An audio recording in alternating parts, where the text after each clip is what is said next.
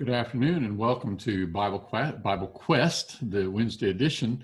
Chase Byers is our host today, but Chase Byers is coming on right now. But Jeff jumped in first, which is totally fine. Um, it's good to have everyone on. You gotta uh, be on time, man. um, it is good to see everyone. Jeff, how you doing? I'm doing well. Good, and we've, of course we've got brother Joe Works from Elmira, New York. How's it going today, brother? I am doing good. Good. It's good to have you guys on. Um, let's go ahead and uh, let's jump in, guys. I, I, got a question for you. Um, if I were to ask you all, uh, or tell you all rather, that I'm going to be moving to a kingdom, I'm going to move to this new kingdom of I don't know. I'm not even going to try and make up a name. Assume it's Saudi Arabia. Yeah, there you go. Uh, I'm going to move to this kingdom. What kind of questions are you all going to have for me uh, when I tell you that? Um, what kind of questions if you say you're going to move to this kingdom? Which kingdom are you moving to? Yeah, yeah, exactly. Is it is it here? Is it near? Is it new? Is it old? What kind of kingdom is it? Yeah, great question. What else? What's one of the bigger questions we what, What's your what's your purpose for moving? Yeah, why are you going there? What what's different about where you're at now and what's different about where you're planning to go. Why why are you doing that? Do you yeah. think you're gonna like living under the rule of a king? Yeah exactly. That's where my mind goes especially is like well who, what's the king like? If you're moving to a kingdom what what's this king about? What is he expecting from you? Anything else that jumps out to you all? Um lots of questions i assume but let's uh uh tell tell us where we're going. well, I think one question you might have for me is, what's your purpose? When you get there, are you just going to sit there in the kingdom and do nothing? Because that's kind of boring. Especially if you're not a citizen. I mean, you you know, if you're a U.S. citizen, you're not going to have any rights there. Yeah, but assuming I, I, go to this new kingdom and I'm a citizen there now, uh, oh. you would hope that I have some type of purpose, that I have some type of goal, I have some type of work to do in that new kingdom that I'm moving to because uh, okay. uh, I think I think we would all agree that if we were to move to a kingdom and have no purpose, that would be kind of awful. It'd be boring. It wouldn't be fulfilling uh, in any way. And that's kind of the cool thing about the kingdom of God. That's what I'm trying to roll over to here. Okay. We have a wonderful king. We've got a great King Jesus. The king is amazing. He's great. He's merciful. He's gracious to us. He's great. We've got good family members. We've got good neighbors in the kingdom of God. But moving on to what I was trying to get to is that we have a purpose in the kingdom of God. There is work that we now get to be a part of in this new kingdom that we've signed up to be a part of. Yeah, okay. But but what's the difference? I mean, like, so I, I guess I get that there's got to be some purpose to it, but wouldn't you really be moving there because of the benefits of going to a better place? Yes, that would definitely be um, one of the ideas. We studied Hebrews 11 not that long ago, and it talks about Abraham who was looking for a city uh, made with foundation, something better and greater than he ever saw, something that was built by God. And so that's certainly, we're looking for the benefits of living in that kingdom. But I also just want to emphasize that other side of it of there's going to be something for us to do in said kingdom that we're a part of there, there's there's a danger of just looking for the benefits. You, you, you just a, a side. I don't want to take us down this tangent, but uh, you mentioned Hebrews 11. I, I'm recently studying through Hebrews 5, 6, and 7 with someone. We're talking about the idea of Melchizedek as a prototype of the Christ. He is both king and priest. Uh, our king is unusual. He is both king and priest. Uh, we, we know kings throughout history and in the world today who rule. But here we have a picture of a king who not only rules, but intercedes on behalf of the citizens of his kingdom. He gives his life for the citizens of his kingdom. So that's that's an interesting combination. Someone who is both the intercessor and self-sacrificing intercessor for his subjects, but at the same time rules his subjects. It's a it's a beneficent king. Yes, very good use of the word beneficent. Never heard it used before, so I appreciate that but overall, I, I, think I agree with you. Um, I, I, love that our King Jesus, he is willing to to not only be working on our behalf, but he's willing to to also be the ruler and the authority that we need as well. Um, so it's such a cool idea. But I think all of us realize, and I hope everyone who's joining us, if you're a Christian, realizes this. Now that you're a citizen in the kingdom of God, there is work that needs to be done. Uh, there are fields that need to be sowed. There are fields that need to be harvested and reaped. There are many things that need to be done in the kingdom of God. And I got to say, guys, I think, especially back before I was more involved in preaching and teaching, this was a hard question for me is to figure out well, what am I supposed to do? I go to church, yeah, and I sing and I pray and I'm I'm with my brethren and stuff. But what kind of work am, am, is Chase Byers supposed to be doing in the kingdom of God? I know I'm supposed to have a purpose, but what is it going to be? What kind of work does God expect His people working in His vineyard to be doing? Um, is that a valid question? You think? Absolutely. Yeah, yeah, because a lot of times people only think of kingdom work as as what the evangelist does, or you know maybe what what teachers do, and and very limited uh, aspects of working in the kingdom. It doesn't really jive with uh, a lot of uh, what other people are doing. Yeah, absolutely. And so I, I definitely want to point us in the direction of First Corinthians chapter 12. So if everyone would turn over there, and if you're listening along with us, turn over to 1 Corinthians 12. Because this section of scripture does a great job of helping us realize that you cannot compare the different type of work that goes into kingdom work. We're going to talk about the different types of work here in a little bit, but I think to start with, it's important to realize that there is no one work that is more important than the other. Sometimes we fall victim of trying to compare our work to someone else's. And Paul warns against that in the letter to first uh, in the letter to the Corinthians here. Uh, well, why don't you like to read? Uh, why don't you all just knock out? Someone read chapter twelve, verses twelve down to verse thirty-one. For as the body is one and has many members, and all the members of the body, being many, are one body, so also is Christ. For in one spirit were we all baptized into one body, whether Jews or Greeks, whether bond or free and we're all made to drink of one spirit. For the body is not one member, but many. If the foot shall say, Because I'm not the hand, I'm not of the body, it is not therefore not of the body. And if the ear shall say, Because I'm not the eye, I'm not of the body, it is not therefore not of the body. If the whole body were an eye, where were the hearing? If the whole were hearing, where were the smelling? But now has God set the members, each one of them, in the body, even as it pleased him. And if they were all one member, where were the body? But now they are many members, but one body. And the eye cannot say to the hand, I have no need of you, or again, the head to the feet, I have no need of you. Nay, much rather, those members of the body which seem to be more feeble are necessary, and those parts of the body which we think to be less honorable Upon these we bestow more abundant honor, and our uncomely parts have more abundant comeliness. Whereas our comely parts have no need, but God tempered the body together, giving more abundant honor to that part which lacked, that there should be no schism in the body, but that the members should have the same care for one another. And whether one member suffers, all the members suffer with it, or one member is honored, all the members rejoice with it. Now you are the body of Christ and severally members thereof. And God has set some in the church, first apostles, secondly prophets, thirdly teachers, and then miracles, then gifts of healings, helps, governments, different kinds of tongues. Are all apostles? Are all prophets? Are all teachers? Are all workers of miracles?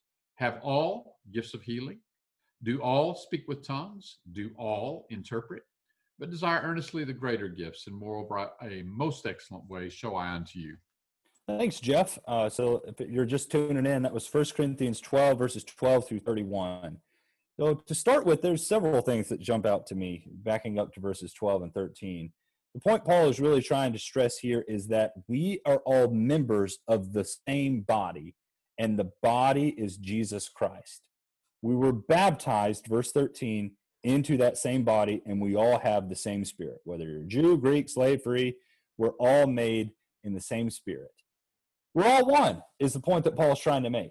And so you all don't need to start stop you all need to stop seeing yourselves as part of different bodies and dividing yourselves up like Paul told them that they were doing and he knew they were guilty of earlier in the book. But he's saying you all need to see yourselves as a single unit of God's people. Now, once Paul identifies that they're in the same body, he does go ahead and identify that there are different parts of the body that we all are. And I, I appreciate Paul doing that. We're not all just a hand, or we're not all just an ear. We all have a different responsibility and all a different work to do in the kingdom as as this part of the body of Jesus Christ. So what's kind of the first problem that Paul identifies there guys in verses 14 and 16? Say that again, Chase. I said what what's the problem Paul's identifying in verse 14 or sorry 15 and 16 there? Well, it's it's the idea that one part of the body thinks that it's not important because it's not a certain other. It doesn't have a function that another part has. It doesn't have Yeah, a that- skill that another part has. That's right. And that kind of that kind of goes back to a comment Joe made just a little bit ago. Sometimes we get into thinking if I'm not out teaching and preaching or I'm not out uh, you know specifically studying with a non-Christian, then the work that I'm doing in the kingdom is not as important. Uh, and we would learn from this text that, that that's not necessarily so. Um, those are some important jobs, but your job in the body can be just as important as anyone else's. You know, I'll tell you. I just recently this coronavirus thing. We're we're assembling outdoors right now, and um, for a few weeks before we started assembling outdoors, we were just doing the live streaming thing. And so, what that what all of that means is, I have a lot more on my plate in terms of uh, just the, the technology, setting stuff up, microphones, batteries in lapel mics, uh, all that kind of thing. And I knew that there were a lot of people who see to it regularly that all of that is taken care of and that I don't give any attention to it. So, but eh, this is thinking about different roles in the kingdom. And, and the kingdom is not just the local church and it's not just the work that we do in the context of our assemblies, but this is an area in our assemblies where, where I've just recently had it impressed upon me how valuable little things that a lot of people do are. So I, ha- I've come to realize through the years there have been a, a few people who have taken responsibility. I never have to think about it. I never have to check to make sure the clicker to advance slides has fresh batteries in it. Somebody takes care of that every week. I, I never have to think about the fact that there are fresh batteries in the lapel mic that I use. I never have to, to deal with the the volume of the various speakers. Uh, I mean the microphones at the at the podium or at the table or wherever. You know somebody else balances all of that. I don't have to worry about getting stuff uploaded to the internet. Somebody else takes care of that. If I get a dry mouth, I, I, I look right under the podium and somehow there's a bunch of water bottles under there and I can just reach and, and grab a water bottle. Somebody takes care of that. Uh, there are uh, dozens of things that I could talk about just in the context of the assembly, what goes on in this church building that somebody just routinely takes care of and it makes my job so much easier when I can just focus on the things that I need to say and the people I need to talk to or see uh, to encourage them. Uh, and I and I'm not distracted with making sure all these things are handled. All of that is important. And so if if whoever it is that's doing all those wonderful things for you got it in their head that their job was wasn't as important and so they just quit doing it, what would that do for you or for other people? That would create more work. That would create more things you would have to worry about and do. And would- so it, yeah, go ahead. and it would make you know not just me but whoever it, it to the extent that all these people are doing all these things then the the the one thing that each person is best at that that person can focus on that person becomes more efficient at doing that uh, because he's not distracted with other things. We have women in, in the congregation here. We're just marvelous in in following up when somebody is missing in checking in on somebody when they're spiritually discouraged, in taking initiative when somebody is in the hospital and the family uh, needs meals and they, they they're very quick to set up a meal list. Uh, all kinds of things like that, and often they happen in the background, and maybe most people aren't even aware of them. And other times, everybody is aware of them. But it's just all the little things like that that are important amongst a group of people who form a community and function as a community it's not just isolated people doing their own thing it's people looking out for one another and that's very important and, and i might take it a step further and just say that i think in actuality it probably wouldn't mean that somebody else is going to end up having to do more work. It's probably going to mean that those things aren't going to get done. There's not going to be water bottles under there or whatever you know there's not going to be somebody that makes the meal list if if somebody's not doing that.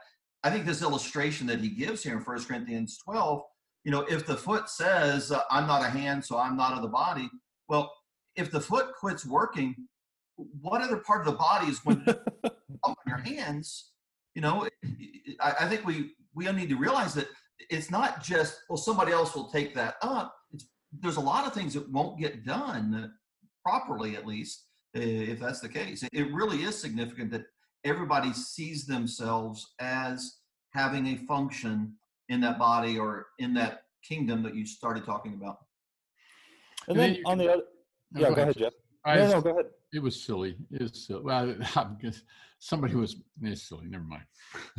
so I, I, love. It's kind of to me. It's kind of a gross thing to think about. In verse 17, um, if the whole body were an eye, where would the hearing be? If the whole were hearing, where would the sense of smell be? I, I don't like thinking of just like an enormous body of eyes or an enormous body of ears. But the, the point that that Paul is trying to make is that if everyone was the same thing, other things would not be getting. And so I think being an elder is great. I think being teachers and preachers like like like like I am, um, obviously I think it's a good work to do, or else I wouldn't be doing it. But I will say, I'm glad that there are a lot of people who aren't preachers and teachers. Not because I don't think that they're cut out to do it. It's just because I know that they're taking care of things that I'm not able to do. And so I'm just so thankful that there are people in God's kingdom that are taking care of these other things. And so we, we all need to be desiring to be working in God's kingdom. But as verse 18 points out, realize that God has placed the members, each one of them, in the body just as He desired. Does so, that bring you guys comfort? That brings me comfort. It, it does. It does. And and it also, you know, the kingdom is not made up of churches. The kingdom is not made up of congregations. The body here in verse 27 is described as made up of individuals. Verse 27 says, Now you are the body of Christ and severally, or another translation says individually members thereof.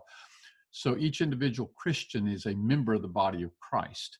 Uh, but the fact is, congregational, the, the arrangement of Christians associating in congregations from one place to another is God's intention. And we can see as you start thinking about the need to work together and to serve one another, um, why that becomes important. Because if we don't have this relationship in congregations and we're just kind of isolated, you don't have this care for one another. You don't have, as it says in verse 26, where one member suffers, all the members suffer with it. One member's honored, all the members rejoice with it. Maybe in some kind of theoretical um, this this detached way we could suffer with the concept of somebody suffering another place but when it's somebody that we interact with regularly and we know them and we are concerned about this person uh, then it's um, it's much more palpable kind of thing. When that person suffers we suffer with that person. When that person um, is honored we we we rejoice with that person. Yes. I, I think that that's that's exactly right. And it, it is so appropriate that not only here, but in Ephesians and, and other passages as well, this concept of the body is a is a regular theme to describe God's people working together. He doesn't use an illustration like, say, a company, where you know at, at some company you you go into work at whatever eight o'clock in the morning and you leave at 4.30 or whatever and you cease being that company but the body never ceases being the body. And it, it's really it's not just on sunday it's it's all the time everybody functioning uh, doing their share as paul talks about in ephesians 4 uh, it's just such a powerful illustration that he gives here.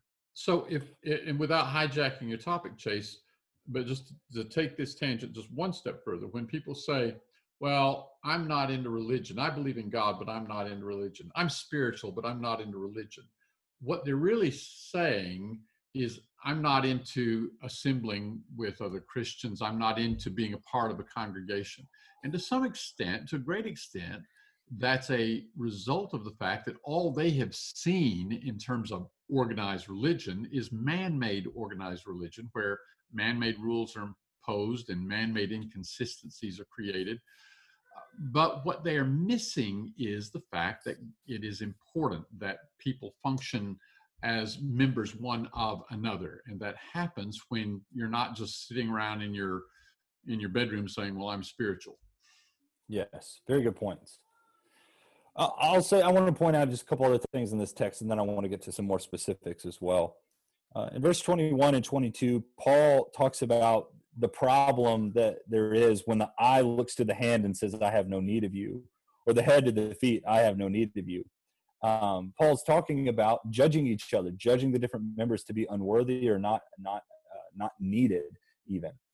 And uh, guys, can you imagine just like Jeff, you're walking down the stairs, you're a tall guy, and you're walking down the stairs, and your left leg all of a sudden decides, I'm going to make that right leg trip. It's done so, that. Yeah. What doesn't the left leg realize whenever it's trying to take down the right leg? Yeah, it's take it's going to take itself down too. It's going down. It's going to go down too. Uh-huh. And, and when we when we start acting that way, when we start saying, "Oh, that that member's not important," or "I'm going to do something to cause that member harm," because I don't like something about them or about something that they've done. What you're really doing is you're hurting yourself because you're a member of the same exact body. And so we should never fall into that that pitfall of judging someone else's work in the kingdom um, as being unnecessary or not needed. And I'm not talking about someone who just doesn't do work. We do if someone's not doing any work. We need to encourage them to do something in, the, in God's kingdom. But for those of us um, who who are working in God's kingdom and looking out at someone else who's doing something different, we need to be careful not to judge them and act like their job is not important. And uh, yeah, like Jeff kind of echoed earlier, I, I love verse 26. If if one member suffers, all the members suffer with it, and if one member is honored, all the members rejoice with it. Guys, you know it well as as I do. You hit that pinky toe on the corner of the cat or of the cabinets in the kitchen, your whole body's going down. Like that hurts. You hit one little member and the entire body hurts, but as well as rejoicing as well. So this is a great text. Um, I appreciate, uh, and I'm lo- I'm loving that we're getting to spend as much time as we have on it. But I, I think it would be good for us to answer the next part of this because some some might be listening and say, "Yeah, Chase, Joe, and Jeff, I get it. I've got I've got to work. What do I do? What am I supposed to be doing in God's kingdom?" So let's let's just start by talking about this.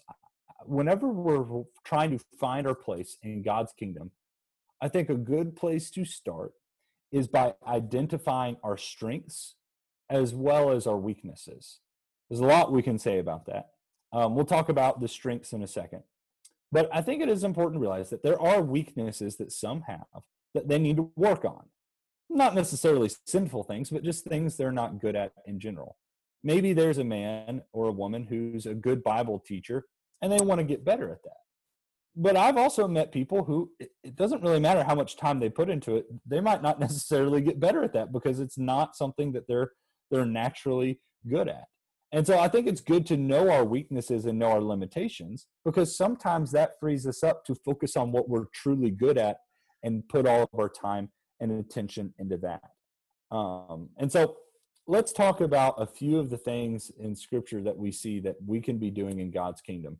Uh, Joe, you brought up Romans 12 earlier. I want to start there. Can you just kind of take us through some of those things in Romans 12? I know I'm putting you on the spot there, but no, no, it's fine. It's, uh, look at Romans chapter 12.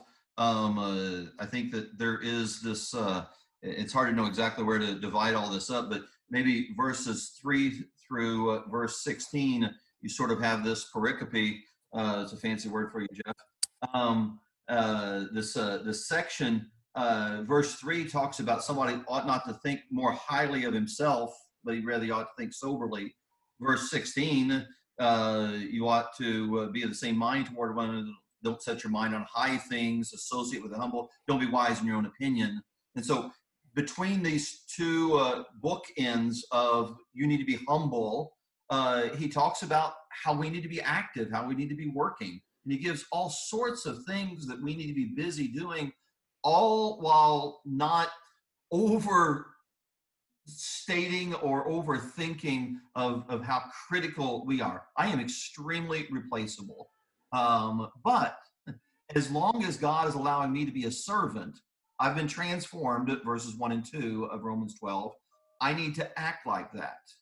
And so he begins then, uh, uh, maybe pick up in verse 4 Whereas we have many members in one body, but all the members do not have the same function. So we, being many, are one body in Christ and individually members of one another. That sounds really familiar, doesn't it? Verse 6 Having then gifts differing according to the grace that is given to us, let us use them. If prophecy, let us prophesy in proportion to our faith, or ministry, let us use it in our ministering. He who teaches in teaching, he who exhorts in exhortation, he who gives with liberality, who leads with diligence, he who shows mercy with cheerfulness. And then he even goes on and mentions several other things that aren't necessarily in that same list. The way he writes verses six through eight, there seems to be a, a section there of some examples. But even the other things that he talks about, like he'll, he describes uh, hospitality in verse 13. Um, in verse four, uh, verse 15, he, he describes what real compassion looks like. Some people are better than others at all of these things. And so th- these are just some good examples that we should look at and say, wow, Paul really esteemed these workers, pe- people who, who God has given these gifts to. I skipped over verse 3, the, the end of verse 3, as God has dealt to each one a measure of faith.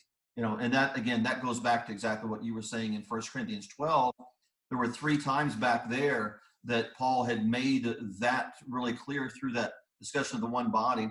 Verse 18, God is set. Verse 24, God composed. Verse 28, God is appointed. This is all about what God has given to different members in the body of Christ. Um, and so we need to be doing them. So Joe, let me ask a question. Suppose I'm I have a strength, um, and uh, and I have a weakness. Should I look at the strength and say, well, that's what God has given me? And I look at the weakness and say, well, God doesn't want me to do that. So uh, I think there's a real tendency to do that. Shortly after I became a Christian in Madison, Indiana, I led singing like maybe two or three times, and people said, Joe, you should become a preacher. it took me a minute. so uh, laugh. It was a real conversation. Um, uh, but uh, uh, you know, it, there there are things that that we may not have the the, the natural talent for. That doesn't mean that we don't try to work on them. I right. think maybe to, to answer your question in short, what we ought to do is look for doors that God opens for us and maybe that means needing to strengthen things that are weak in us. And, and that's right. And and so our some in some some there's some people who will never ever ever be song leaders. They just can't carry a tune. Um, but there are weaknesses that can become strengths. And um, you know out just on my own experience here just a little bit uh, one of the things that is debilitating in terms of trying to present a lesson, preach a sermon, or even teach a class is stage fright.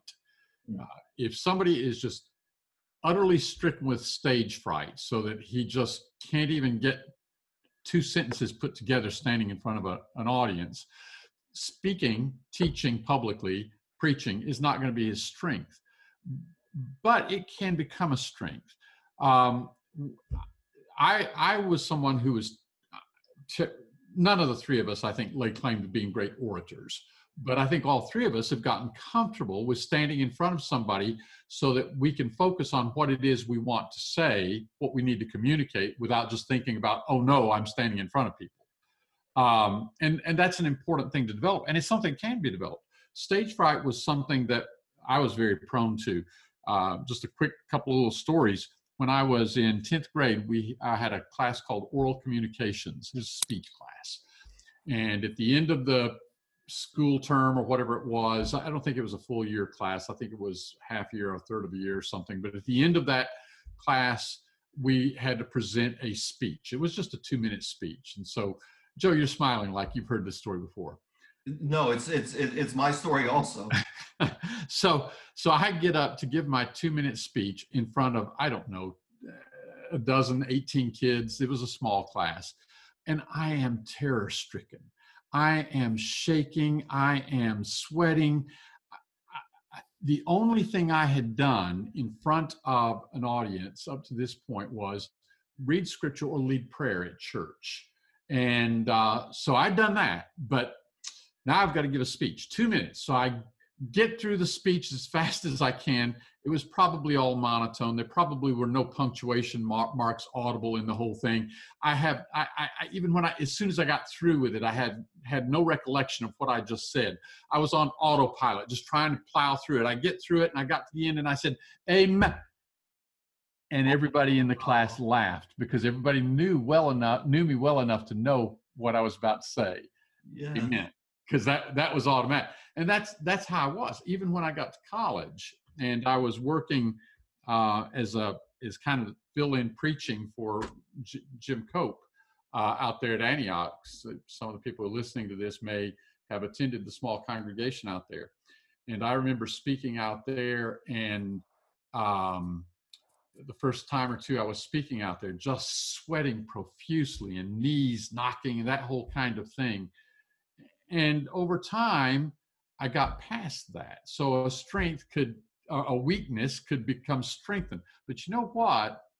When I had those episodes of sheer terror anytime I got in front of a, of a group, I should not have been the one week in, week out, standing in front of a group of 100 people or 200 people or whatever number of people saying, you know i'm going to do the preaching i'm going to do the teaching because it's not just about me it's about the people there and they need to to get something. Sure they could be encouraged by helping me along but after a year's worth of of listening to me stammer and stutter and watching me sweat you know maybe they need to do something besides just encourage me. Maybe i need to step aside and let somebody else do some teaching. Let me let me bring it to especially what we're seeing here. Um, what Jeff is talking about is right there in verse seven. He teaches in his teaching. Right before that, if service in his serving. Um, I think service is something we all need to be doing. I, I, certainly think it would be inappropriate for any one of us to be like, oh, well, one of my weaknesses is being a servant, and uh, it just is what it is. That's it. I'll, I'll give up. No, you need to work on that. We need, I need to be a better servant. I need to be seeking out opportunities to get better at that. Maybe. But you know what, guys? And I'll even say, I don't think serving is necessarily a strength of mine. It's something I need to be working on always. But I have met some brethren where it's like serving is in their blood. It, it's like they've done something for somebody. And after they do it, I'm like, I could have never thought of even thought I couldn't even thought of doing that for that person or serving them in that way. It just would have never come into my mind. It's not, it's not, that you would have said I don't want to do it. It just wouldn't have occurred to you. Right, because they're they're naturally, I think, a good servant, and so that is something I value them in and I love them for. Um, and so that's simply what I meant by there are some weaknesses in us. I don't. I'm not saying we have to give up on, but we should realize that there are some who are just naturally going to be better at it. So in service and teaching, um, I think about the one at the end of verse 8 people who show mercy. There are some people who are just naturally good at being merciful and kind and tenderhearted. Now, I'm sure it's something that they've worked on, but I've certainly had peers that I've come up with, and it's like as I'm growing up with them, they're more merciful than me. It just seems like they have that meek attitude about them that I have to maybe work a little harder on. It doesn't make me better than them. It doesn't make them better than me, but it is something they're naturally good at and something that's come to them um, naturally. And so these are all wonderful examples of things that I think people naturally have. They're things we can work on. But if you can identify anything that we just read as one of your strengths, that's a gift God has given you. Excel in that. Thinking about that one, that, that's another great example. So I, am I'm, I'm weak at showing mercy, so I, I should just not do that. I should let somebody else. no, not at all. Uh, blessed are the merciful, for they shall receive mercy, right? We all need to do that. But some people are more given to it. And so, in that, they may be better peacemakers. Uh, they, they may be people who you want to go and talk to others who are struggling uh, because they're going to have uh, some ability to, to, to deal with that without being too critical or and, and discouraging in certain situations. Um, and so the, the, there are each each person needs to look at what God has blessed them with and, and focus on that and what opportunities God gives them. Well, and let, let's take what Joe just said and run with it. In Philippians 4, uh, in verse 2, Paul will say, I urge Euodia and I urge Syntyche to live in harmony in the Lord. In verse 3, indeed, true companion, I ask you also to help these women who have shared my struggle in the cause of the gospel, together with Clement also and the rest of my fellow workers whose names are in the book of life. This true companion that Paul has in mind here, he's saying, I, I want Euodia and Syntyche to get along, but I want this guy to help do it. You know what I would say that guy is probably blessed with as far as gifts go and uh, working in the Lord's kingdom? He's probably a merciful guy. He's probably a patient person and he wants to help. And so that's who Paul had in mind for that specific task. And I know there are several brethren in my mind that if there were two brothers and sisters or a brother and sister or a sister and sister having a conflict or having a problem, I got to say, there are some brethren that I might think, I don't want them to jump in there. I don't. I, I, that's not their strength. They're a little more of the hammer side of things. They're they're not the perfect person to jump in there. And then there are some people that I'm like, get them. You, I want you to go to that house and help them with that problem, or I want you to get in there and help them talk through whatever it is that they have going on. Um, and so I think that that is another another strength that if someone identifies them in, in within themselves, they need to go out and and use that in God's kingdom because there's a need for it. So what you're talking, you know, we have a singing, uh, I mean, a song we sing. There is work that we all can do. There is room mm-hmm. in the kingdom, you know, um, and there's work that we all can do. Um, yeah, we can have. We'll let Joe sing that in a little bit. Okay. okay. Um, you know, guys, uh, before I lose my train of thought as well, along these lines, I think of encouragers. Um, obviously, my mind goes to Barnabas. He was, of course, named the son of encouragement. It was in Acts 9, whenever Paul comes back from Damascus. Barnabas sticks his neck out there for Paul and, and kind of ropes him in and brings him in. Um, in Acts 11, Paul is sent to the group. Is he? Or sorry, Barnabas is sent to the group in Antioch to encourage them and to help them. Mm-hmm. And so Barnabas was just a great encourager. And I certainly have met brethren like that. Uh, quick, sim- simple story. Uh, there was one time when I was living in Kentucky that I had, uh, th- there was a couple of members at the local church I was working with, and the wife had had some pretty major back surgery. And um, surgery took place about an hour away from where I was living. And so after it was over, I was going to go visit him. So I hop in my car and I, I drive to the hospital and uh, I was being arrogant. I was thinking, oh man, a good thing to do out there doing the preacher thing, out there visiting people. Well, I'm just, I'm really just going to encourage them. And so I get out there and uh, go into the hospital room and uh, talk with them, ha- you know, cutting up with them, encouraging them as much as I can. And at the end of the visit, they hand me an envelope. I just recently started preaching. I said, "We appreciate you coming um, here, th- this is for you. And I was like, what is it?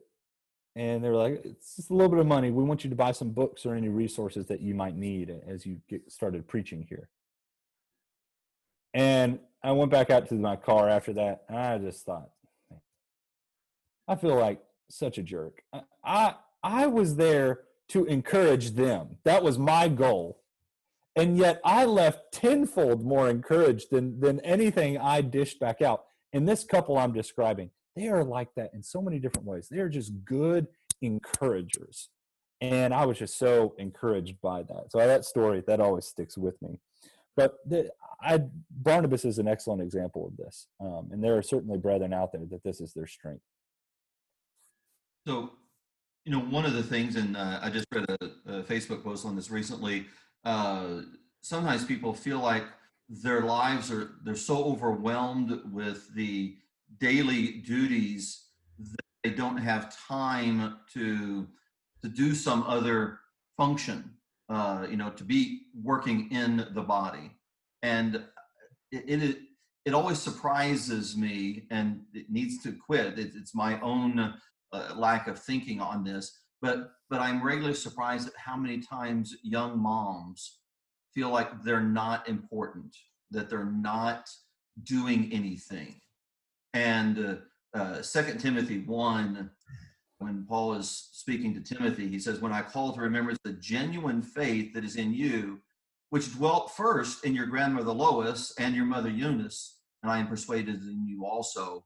You know, uh, one of the functions in the body is to raise godly children and and to to give them a faith that that, that they can carry through their life uh, you know we ought not to think of those things and, and this article went in and went ahead and talked about you know the the aspect of that like when when you when the three of us are preaching we understand there's a lot more that's involved in just preaching. We maybe we had to go buy some books. We had to, to do some reading. We had to do some research. We had to call Jeff to find out what the meaning of the Greek word is and of things. And but you know, it's not just when you get up and preach. That there's a lot of work, hopefully, that went on before that. It's the same thing for for moms. You know there's the the laundry and the cooking uh, and the cleaning and the diapers and this that and you know getting up in the middle of the night and being tired when you're at services and when joe preaches too long and you're trying to stay awake and and women sometimes feel like well i'm just doing these things. But that's all part of the spiritual work of of raising a godly family. And the same thing is true for young men as well. Chase you're in in that boat. Um, uh, you know, uh, we, we ought to realize that all the work that we are doing as citizens of the kingdom or members individually of that body, it, it needs to have a spiritual goal in mind.